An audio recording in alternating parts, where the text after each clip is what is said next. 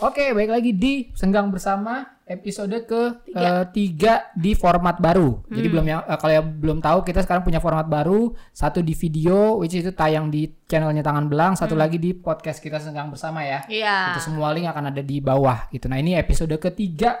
Episode ketiga ini kita mau bacain pertanyaan aja. Benar. Jadi beberapa hari yang lalu eh gua ngasih pertanyaan di IG Stories, Nada juga ngasih Hmm, pertanyaan di di Stories dan udah lumayan banyak yang masuk ya. Iya. Seru-seru Eh, pertanyaannya. tapi sebelumnya buat yang baru apa ya, baru ngedengerin podcast kita gara-gara videonya, mungkin kalian bisa cek podcast kita yang dulu. Sebenarnya iya, ya, sebenarnya banyak banget dan lumayan banyak yang menarik sih tentang minat, karir, ada yang tentang jodoh, tuh jodoh paling banyak yang Paling banyak. dengerin. Paling Jadi gue check out eh, yang lama-lama, lumayan ada 10 atau 9 Udah episode se- eh, gitu. 9 episode. Kita udah Iya. bikin 9 episode. Itu semua ada di podcast Senggang Bersama, ada di Spotify, di Google Podcast, iTunes semua ada. Iya. Tinggal nanti ada kok linknya di deskripsi. Gitu. Oke. Nah, eh tar dulu ini kita ada sponsor, Bu. Oh iya. Gitu. Sponsor ini adalah ya ini mendukung eh, bisnis teman. Nih, jadi namanya Cemal Cumil. Jadi ini jamu Indonesian Authentic Jamu. Nanti link Instagramnya akan gue taruh juga di deskripsi. Hmm. Cobain dulu ah. Ini ada beras kencur Beras sama kencur sama kunyit asam. kunyit asam Tadi ya? gue udah ngerasain yang kunyit asamnya enak. hmm. Enak. Maksudnya enggak? Aku aku paling suka yang ini. Nah, Ini kunyit oh, asam? Iya. Oh, siapa yang paling suka minum jamu di rumah kita? Adalah Maji. Haji, haji. dia kalau ada tukang jamu lewat disuruh, "Bu, Bu, stop, Bu." Dia minum jamu. Oke, eh, episode ini kita akan baca pertanyaan dulu ya. Aku bacain pertanyaan dulu Iya, ya. iya. ya. Ini pertanyaan nih dari eh, nggak ada handle-nya. Nanti gue taruh deh. Eh, pertanyaannya, emang benar selama setahun menikah itu penuh cobaan? Nah, setahun menikah penuh cobaan apa enggak? Sebenarnya nggak cuma setahun menikah sih, terusnya juga banyak cobaan dan banyak surprises dan banyak halang rintangnya gitu. Tapi memang setahun pertama itu pas kayaknya waktu kita, kita ini dari pengalaman kita ya. Setahun pertama itu kita memang berantem dahsyat ya. Dahsyat ya? selama satu tahun full. Dan itu uh-uh, dan kalau kalau orang mungkin masalahnya beda-beda. Kalau di kita itu justru how to adjust uh, our family ya, Family, justru gitu. bukan jadi gue sama dia sebenarnya nggak ada masalah yang berarti gitu. Justru bagaimana kita uh, be- menghadapi aku menghadapi orang tuanya Tira, Tira menghadapi orang tuaku gitu. Ya, jadi memang eh, ya tahun pertama eh, adjusting karena kalau di Indonesia memang benar gitu. Kalau kita menikah dengan seseorang, kita juga menikah dengan keluarganya. Ya walaupun secara pribadi ya kita berdua sebenarnya nggak terlalu seperti itu banget gitu. Tapi Iya, paling iya, enggak iya. pada saat di situ ada orang tua, ada keluarga, pasti kita harus adjusting sama Betul. sama mereka gitu kan. Iya, gitu. karena kan maksudnya waktu pacaran kita udah ngerasa oh kita udah sinkron nih. Iya. Tapi begitu nikah kan ada ada anggota keluarga Ada baru yang lain, masuk iya. yang belum tahu kita Iya. gitu. Nah itu setahun. Itu setahun, se- setahun pertama. Setahun pertama itu kita udah udah punya alma belum sih? Udah. Udah punya alma. Nah Heeh. eh, setelah Eh, enggak, enggak. Setahun pertama aku lagi hamil. lagi hamil gitu. Heeh. Nah, eh, ya intinya gini, pada saat sebelum punya anak adjusting, pada saat anak ada adjusting, Adjusting, lagi, bener. gitu. Anak udah gede, adjusting, Adjusting lagi. lagi. Pokoknya sebenarnya isi- isinya tuh adjust. Kalau Iya. lu ngerasa, oh kayak ini udah oke nih, tunggu aja. Bentar lagi juga akan ada eh, proble- problematika yang baru gitu. Dan itu wajar banget, wajar banget. Hmm, ya itu. Eh, mungkin ya pertanyaan ini akan kita wrap up seperti ini. If you don't like surprises, don't get married. Baru aku bilang, kalau lu nggak suka solving problem, jangan nikah. gitu karena eh, marriage itu isinya surprises just so kalau lo nggak suka surprises ya don't get Don't married, get itu aja married. sih Betul. gitu mungkin kamu mau baca pertanyaan dari aku dulu Eh, nggak apa-apa sih. Ini boleh nih yang, ah ini sebenarnya berhubungan juga. Mana tadi tadi ya? Aku tuh ke mana tadi? Wait, wait, wait, wait. Oh, ini nih. Eh dari Rahman D eh bacanya gimana sih nih? Rahman DHAP. Ceritain dong titik terendah kalian dalam hidup terus gimana cara kalian bisa bangkit.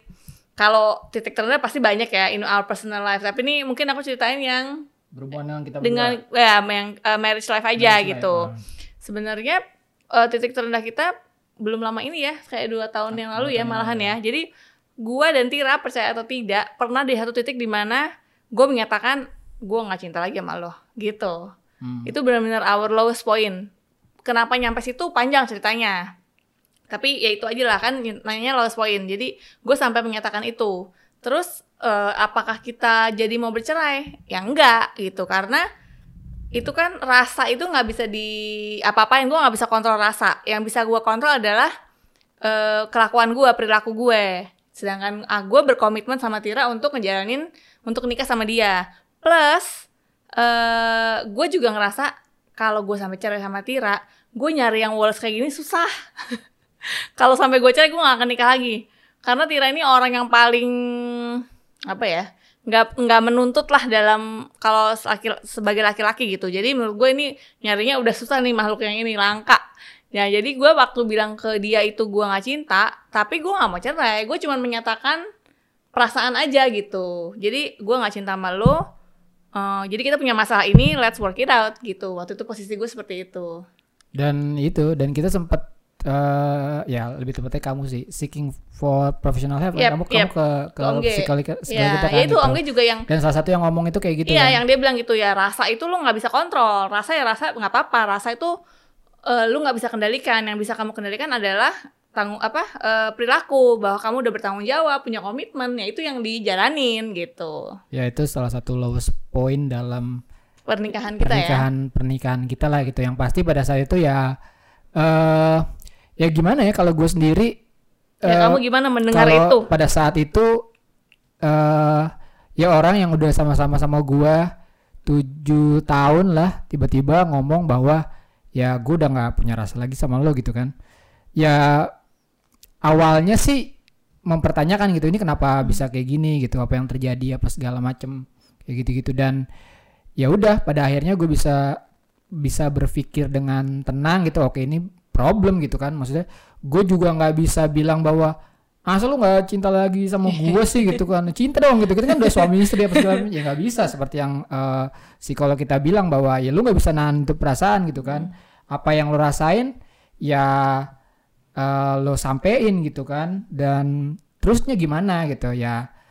Yang kita bisa fokus tuh solusinya, ya. solusinya ya, gitu. ya ke depannya apa yang akan kita lakukan gitu. Solusinya gimana nih? Uh, dan ya tentu aja kita nyari uh, ininya seperti apa, uh, problemnya seperti apa, masalah yang akan kita hadapi seperti apa, solusinya seperti apa, yaitu uh, ya kalau kalau menurut gue sih itu bisa bikin gue dan udah bikin gue jadi orang yang lebih apa ya lebih baik juga sih gitu. Dalam hmm. arti gini itu kan tiba-tiba out of the blue gitu kan. Yeah. lu kayak itu kan kayak dikasih shock factor gitu loh tiba-tiba kaget tuh Hah, kenapa nih segala macam. Tapi ya itu bikin kita jadi belajar lagi uh, saling tahu satu sama lain hmm, gitu hmm, kan. hmm, gimana cara gimana cara we treat each other yeah, gitu iya, kan. yeah. dan gimana gue harus ya support dia apa segala macam. Intinya yeah, adalah yeah. pada saat itu kayak, itu kayak self check ya. Pas waktu itu tuh kayak tiba-tiba yeah. kayak wah kita mesti kayak review semua nih gitu. Yeah. apa sih yang lacking? Apa sih yang terjadi gitu? Kenapa sih gitu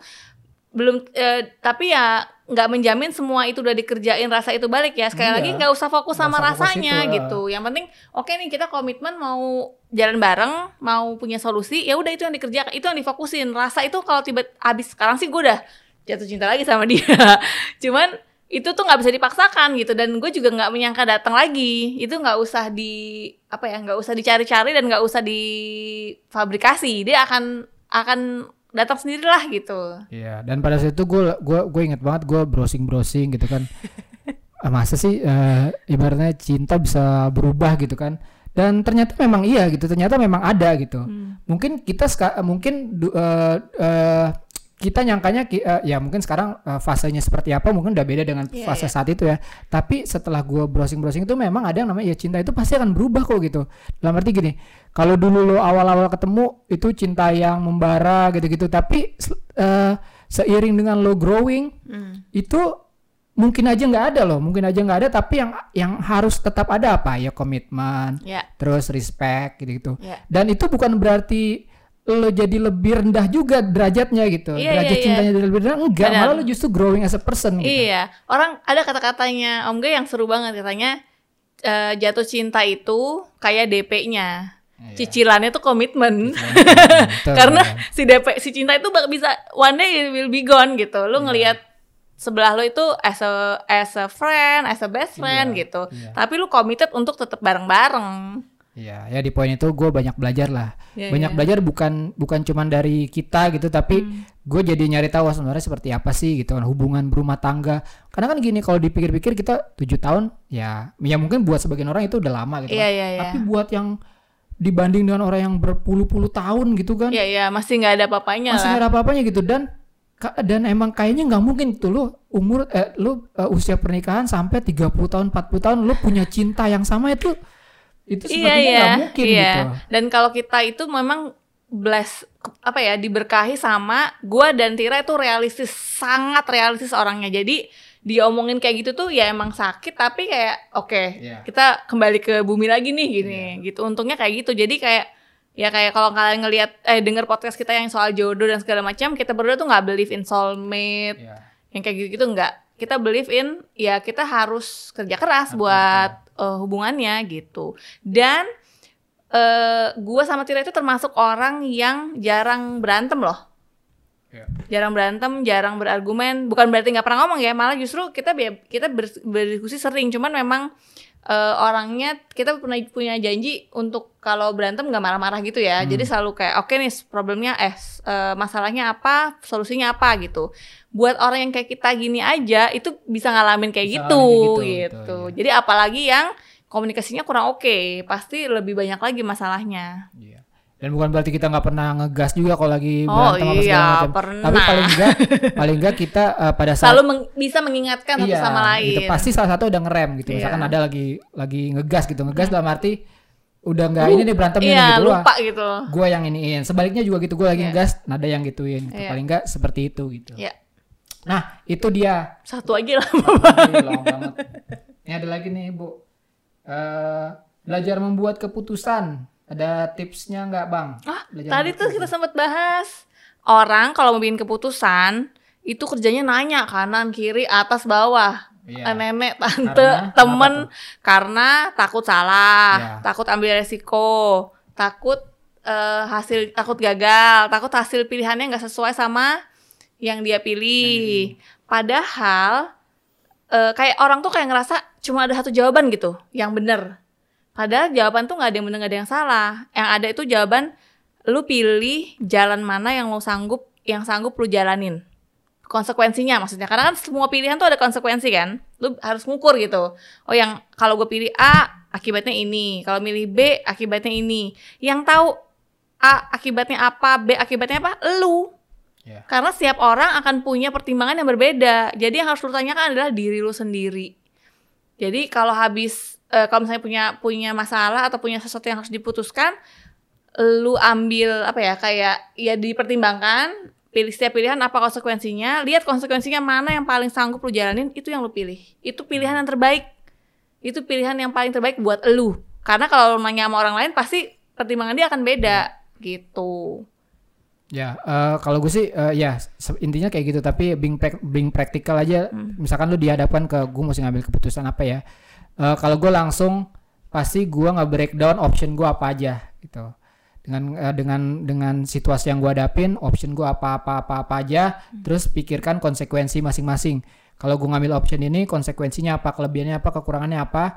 Ya, kayak yang tadi Nada, Nada bilang, mana dari option itu yang bisa lo jalanin eh, dan bisa lo bisa lo pertanggung jawabin konsekuensinya juga bisa lo jalanin gitu kan. Iya karena itu menurut aku orang tuh suka takut takut salah kan? Karena Takut dia salah, ngerasa iya. cuma ada satu jawaban gitu. Padahal sebenarnya jawabannya mah banyak konsekuensi juga banyak gitu. Jadi janganlah takut mengambil keputusan. Dan satu lagi eh sa- aku juga kan dulu orangnya gitu kan. Kayak kalau mau eh, berusaha atau bisnis aja suka lu gimana ya? Nggak nggak maju-maju gitu Iya. akhirnya. Tapi katanya si psikolog gue udah ambil aja. Misalnya ada lima keputusan. Saking lu nggak bisa milih nih Hmm. tutup mata pilih satu. Salah. Apa kata nggak mentok. Mentok. mentok. Tinggal pilih mau ke kanan ke kanan apa kiri. Kan pilihan cuma dua itu. Mau belok nih pilih lagi. Mentok. Pilih lagi. Kanan kiri. Udah gitu aja. Sampai akhirnya ketemu sendiri jalannya. Oke, nah eh, eh, pertanyaan selanjutnya ini sebenarnya berhubungan sama yang tadi juga sih. Hmm. Yang tadi kan gimana ngambil keputusan. Ini sebenarnya pertanyaan berhubungan eh, berhubungan juga. Eh, gimana cara ngadepin takut gagal tuh yang tadi kamu mentok-mentok itu kan. iya Orang iya sebegitu takutnya gagal hingga dia uh, nanya sana sini nanya sana sini dan uh, sebelum gagal dia memikirkan uh, gimana caranya gue supaya gagal gitu padahal sebenarnya gagal supaya gak gagal supaya nggak gagal padahal sebenarnya gagal itu kan suatu uh, output juga gitu sebenarnya hmm. outputnya kan cuma dua yeah. pada saat lo ngelakuin ini uh, bisa bisa yes bisa no berhasil gitu kan atau yeah. gagal gitu kan yeah. tidak ada uh, tidak ada yang bisa lo lakukan yang bisa lo, lo lakukan untuk memperkecil kegagalan lo bisa nggak? Iya iya, semuanya kalau kayak matematika tuh selalu 50-50. 50-50 gitu. Yeah. Jadi memang opsi gagal itu selalu ada gitu. Iya. Kalau misalkan opsi gagal selalu ada ya kenapa harus takut gitu? Jalanin aja. Iya, justru lu justru harus kalau udah apa ya? Dulu tuh soalnya aku kayak gitu banget gitu. Hmm. Takut pengambil keputusan karena takut gagal karena dulu aku dididik nggak boleh salah kan. Okay. Jadi salah tuh kayak momok banget. Tapi setelah hmm. aku tahu, oh ternyata di hidup itu nggak ada pilihan yang salah Hmm. Cuman beda aja sama orang misalnya atau misalnya oh ternyata outcome-nya nggak sesuai sama yang kita mau. Tapi belum tentu itu salah loh. Bisa hmm. gitu ngelit lead us to some path yang kita nggak tahu gitu. Yeah. Jadi jangan pernah kalau pokoknya kalau gue tuh ngeliatnya anggap aja itu kayak di tour. Habis itu kalau misalnya ah nggak sesuai sama mau gue, ya udah tinggal ambil pilihan mau kanan mau kiri kayak yang tadi. Yeah gitu. Ya sebenarnya gue punya itu bagus, nggak lupa gue dari mana. Ya sebenarnya nggak ada yang namanya eh, nggak ada yang namanya kegagalan yang ada cuman ya pelajaran gitu sebenarnya. Yeah, Walaupun yeah, yeah. gagal ya pasti ada pelajaran yang bisa lo ambil kok iya, gitu. Yeah, yeah, yeah. Kenapa gagalnya? Harusnya gimana supaya gak gagal? Kalaupun nanti e, percobaan selanjutnya nyobain lagi apakah dengan lo ngelakuin itu dijamin jadi berhasil ya nggak juga, juga. gitu. Bener-bener semakin gitu. lu bisa bersahabat sama kegagalan, kegagalan. dan nggak ngelihat kegagalan itu sebagai sesuatu yang buruk, uh, hidup lo akan lebih apa ya, lebih mudah. Lebih mudah gitu malah gue tuh oh dulu kan inget nggak Ama jadi Ama itu waktu kecil sempet dia tuh nggak mau salah orangnya jadi ya. gue sampai ngajak dia e, merayakan kegagalan hari ini apa supaya dia nggak ngelihat kegagalan itu sebagai sesuatu yang buruk gitu hmm. gitu sih karena buat kalau gue sih kalau gagal tuh yang ya udahlah move onnya cepet hmm. Oke. Okay. Oke. Okay. Kamu ada lagi pertanyaan? Uh, yang ini soalnya mirip-mirip juga maksudnya tentang sekolah okay. dan gitu-gitu ha. ya ini sebenarnya pertanyaan sering ditanya nih biar berani dan gak awkward depan kamera gimana? Itu gue sering banget gue gue jawab di insta stories gue gimana caranya uh, nggak awkward dan uh, biasa ibaratnya di depan kamera gitu pede depan kamera. Jawaban gue selalu sama. Lo harus uh, mengalami uh, puluhan kali di depan kamera dalam keadaan tidak pede awkward dan segala macam. Karena emang itu cuma satu-satunya. Sekali lagi lu harus berani salah dulu. Iya, gitu. gitu. jadi gimana jadi uh, eh, gue nggak bisa ngasih tips gimana oh lo harus gini gini gini supaya lo nggak awkward depan kamera. Gue nggak hmm. bisa.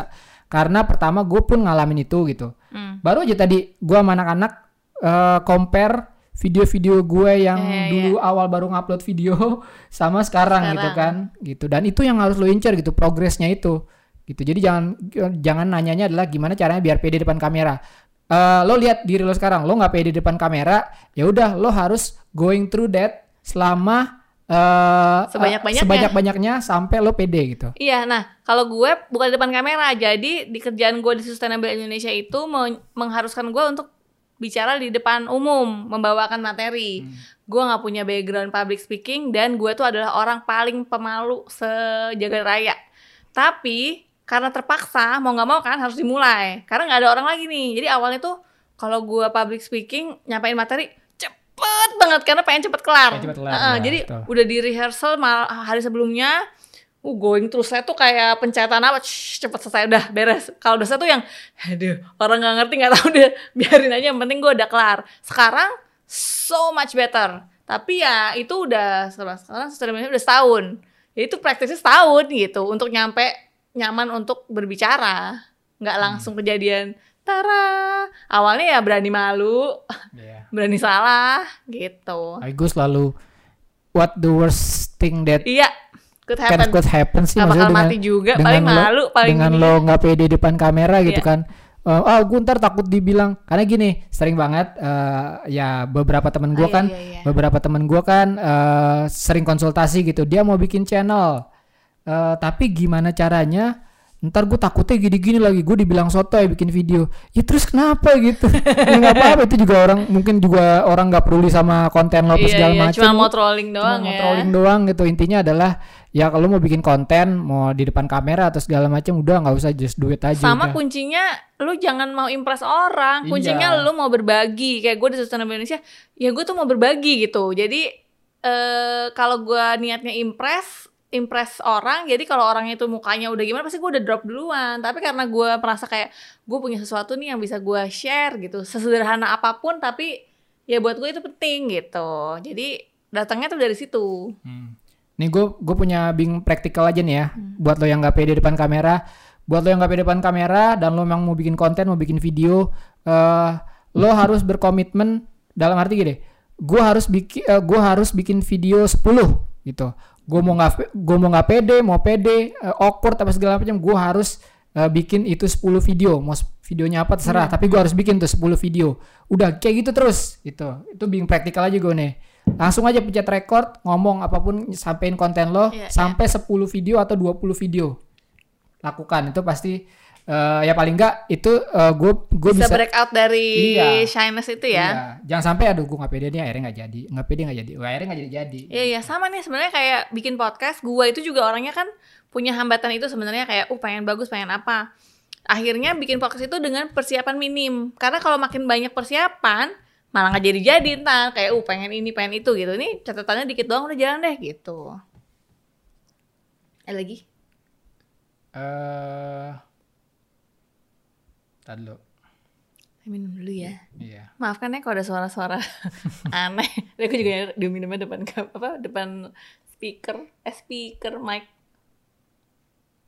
Oh nih, Hmm. Eh, ini sama nggak ya? Enggak lah beda. Eh, ada ketakutan sendiri nggak pada saat waktu akan menikah? oh Ketakutan. Saya nggak sama sekali. Jadi kalau katanya orang waktu nikah itu serem, aku nggak karena jadi mungkin buat yang nggak tahu bisa dengerin uh, podcast yang jodoh. Tapi ya aku ceritain sekarang deh. Dulu itu gua nggak pengen nikah. Karena gua ngelihat orang sekitar gua tuh sumpah ribet banget nikah itu. Gua nggak pengen gitu kan. Nah terus gua ketemu dia. dia ternyata manusia yang amat sangat nggak ribet gitu. Udah mulai kepikiran tuh, eh ini orang oke juga gitu kan. Nah pas dia ngajak nikah, oh sama, eh, jadi waktu gue awal itu nggak pengen nikah, gue selalu di apa ya ditanyain nyokap mulu dong, kapan kamu nikah, kapan kamu nikah gitu. Aku selalu bilang, aku akan nikah kalau aku yakin, yakin bahwa itu orangnya orang yang oke gitu. Tapi kata orang tuaku, nggak ada lah itu rasa yakin gitu. Jadi kayak menurut dia semua orang menikah itu pasti ada rasa ragu-ragu Ragu-ragu. gitu. Nah aku bilang ke, ke orang tuaku, kalau ada rasa ragu-ragu, aku nggak mau nikah gitu karena aku bisa ngelihat betapa susahnya nikah itu kalau dari awal aja udah nggak on apa solid ground ngapain gitu aku nggak berani gitu. Ada aku nggak berani ngambil resiko itu. Sampai ketemu dia. Terus eh, dia ngajak nikah. Ngajak nikah aku langsung mikir gimana caranya aku bisa meyakinkan bahwa dia orang yang eh, tepat. Itu tuh download tuh eh, jadi aku download 20 pertanyaan sebelum nikah. Macam-macam ya tentang finansial tentang anak tentang orang tua tentang eh, kerjaan macam-macam lah. Ada 20 pertanyaan terus kita bahas sebenarnya yang di yang bikin gue yakin waktu itu bukan soal jawaban dari bukan soal jawab eh, jawabannya dia dari setiap poin. Justru bagaimana cara dia menanggapi perbedaan kita gitu. Jadi kalau misalnya kita ada perbedaan eh, ya nanggepinnya biasa aja gitu. Jadi kayak oh gimana cara jalan cara cari jalan tengahnya? Atau bahkan dengan sebatas dia mau nih ngebahas itu poin-poin sebelum nikah aja menurut gue udah poin gede banget gitu. Berarti orangnya bisa diajak diskusi. Karena seperti tadi nikah itu isinya penuh masalah. Kalau lu nggak bisa ketemu sama orang yang bisa solve problem bareng-bareng dengan cara yang sehat udah kelar deh. Makanya pas begitu dia diajak diskusin apa namanya soal-soal soal-soal pertanyaan-pertanyaan itu oke gue yakin nih wah wah ini oke nih. Yang kedua yang bikin gue yakin adalah ketika kita berantem ya. Hmm. berantem pertama kali berantem hebat. Gue kan orangnya yang wah gitu ya. Berapi-api kalau marah. Dia dengan tenangnya ngadepin gue gue bilang oke. Itu gue udah yakin. Ya itu habis dari yang gue bilang oke ini gue yakin nih he's the one. He's the one tuh nggak ada hubungan sama gue cinta sama dia. Iya. tapi gue ngelihat ini orang bisa diajak nikah bisa diajak diskusi bisa diajak cari eh cari masalah. Bisa diajak cari solusi, solusi. itulah gue yakin. Jadi waktu malam mau nikah nggak ada nggak ada keraguan-raguan malah gue harus kerja dulu ya. Kita gue itu gue nikah kita nikah jam 10 pagi hari minggu eh sabtu minggu ya? Lupa. Sabtu. Sabtu ya? Sabtu jumat jumatnya itu gue pulang jam du jam satu malam. Baru dari launching logo telkom yang baru baru nyampe rumah. Mesti kerja. Jadi gue yang ya happy happy aja. Nggak ada feeling sama sekali. Nggak ada feeling takut dan segala macam nggak ada. Kamu? Ya kan jangan gue. Kan ya sebenarnya kan eh uh, ya pacaran apa segala itu kan sebenarnya uh, emosional kan. Boleh bilang hubungannya hubungan emosional. Tapi once lo udah mau masuk ke pernikahan ibaratnya mempertimbangkan seseorang ya memang harus rasional banget sih gitu. Makanya kita uh, apa melakukan apa yang menurut kita penting gitu kan. Iya iya untuk dicek dulu untuk sebelumnya. dicek dulu gitu. Jadi memang pada saat itu udah nggak nggak nggak ada urusannya sama emosional emosionalan gitu. Hmm. cinta pas segala macam perasaan ya itu itu sebenarnya udah ya udah gitu kan. Tapi buat ke depannya nggak bisa cuma itu doang gitu iya, kan. modal itu doang nggak cukup. Iya rasionalnya gimana nih hmm. gitu. Apakah nih orang cukup dewasa untuk uh, menyelesaikan masalah-masalah ke depan gitu. Jadi ngeceknya caranya kayak gitu. Buat gue cara cara ngeceknya waktu itu kayak gitu. Hmm. Nah ini pertanyaan terakhir nih bu. cara biar bisa settle sama pasangan gimana secara masih gampang sange kan kalau lihat cewek Terima kasih atas kejujurannya. Ya itu bagus. Dan itu sangat-sangat uh, wajar lah. Iya. Ya itu gitu. tadi sebenarnya mirip sama yang advice psikolog gue itu. Iya. Rasa itu lu nggak bisa kontrol. Iya. Yang bisa lu kontrol adalah bagaimana perilaku lu perilaku. terhadap uh, rasa itu gitu. Jadi kalau misalnya lu masih horny gitu lihat perempuan lain ya it's okay, tapi lu channelnya jangan ke orang itu gitu atau jangan ke uh, uh, apa kalau dalam dalam hubungan jangan ke sesuatu yang akan merusak hubungannya hmm. gitu. Jadi yang aman semuanya dipilih salurannya kayak yang aman gitu sih. Oke, uh, ya lanjut tadi baterai habis lagi. uh, ya itu tadi ya itu kan feeling gitu ya udah di hmm. di ya feelingnya itu nggak bisa lu usir. Iya. Dan itu nggak salah juga karena itu ya bu nggak bisa apa ya nggak bisa di nggak bisa dilawan dan nggak bisa ya. di nggak bisa diatur rasa ya. itu kayak anugerah gitu tapi gimana caranya eh gimana caranya? Gimana lu mengkontrol atau menyalurkan aksi lo ya, aksi lu ke jalan yang benar gitu. Yang tidak melanggar aturan, kalau dalam kalau mas lu dalam hubungan ya nggak nggak melukai hubungan lo gitu. Oke okay, ya itu uh, episode ketiga mm. uh, podcast video senggang bersama. Kita baca-bacain pertanyaan santai aja lumayan. Mm -mm. Mudah-mudahan ada yang bisa jadi masukan, bisa jadi uh, apa ya? Uh, ya jadi masukan lah buat kalian yang mungkin yang nanya, buat yang lain juga gitu kan. Iya, iya, iya. Sama gitu. itu uh, apa yang namanya? Uh, mudah-mudahan yang kita ya misalnya kita ini kan bicaranya berdasarkan pengalaman, pengalaman diri kita sendiri. Kalau lu ada yang nggak setuju atau punya pengalaman beda nggak apa-apa. Apa-apa, Just iya komen di comment section kita mungkin bisa diskusi gitu atau yeah. bisa sharing untuk teman-teman yang lain. Nggak masalah. Intinya kita selalu membuka ruang diskusi. Mm -mm. Mungkin bisa jadi pelajaran juga buat kita. Benar. Gitu. Oke, segitu aja deh. Uh, terima kasih nih buat sponsor kita Cumal Cumil. Cumil enak loh. Cum Aku Cumal suka. Cumil. Nanti dihabisin maji. Buat dihabisin maji. Yang mau beli silakan ya, nanti akan gue taruh linknya gitu. Oke, segitu aja uh, podcast gang bersama kali ini uh, mudah-mudahan bermanfaat seperti biasa klik like kalau kalian suka video ini jangan lupa share ke teman-teman kalian mungkin wah ini ada podcast bagus nih gitu. Hmm.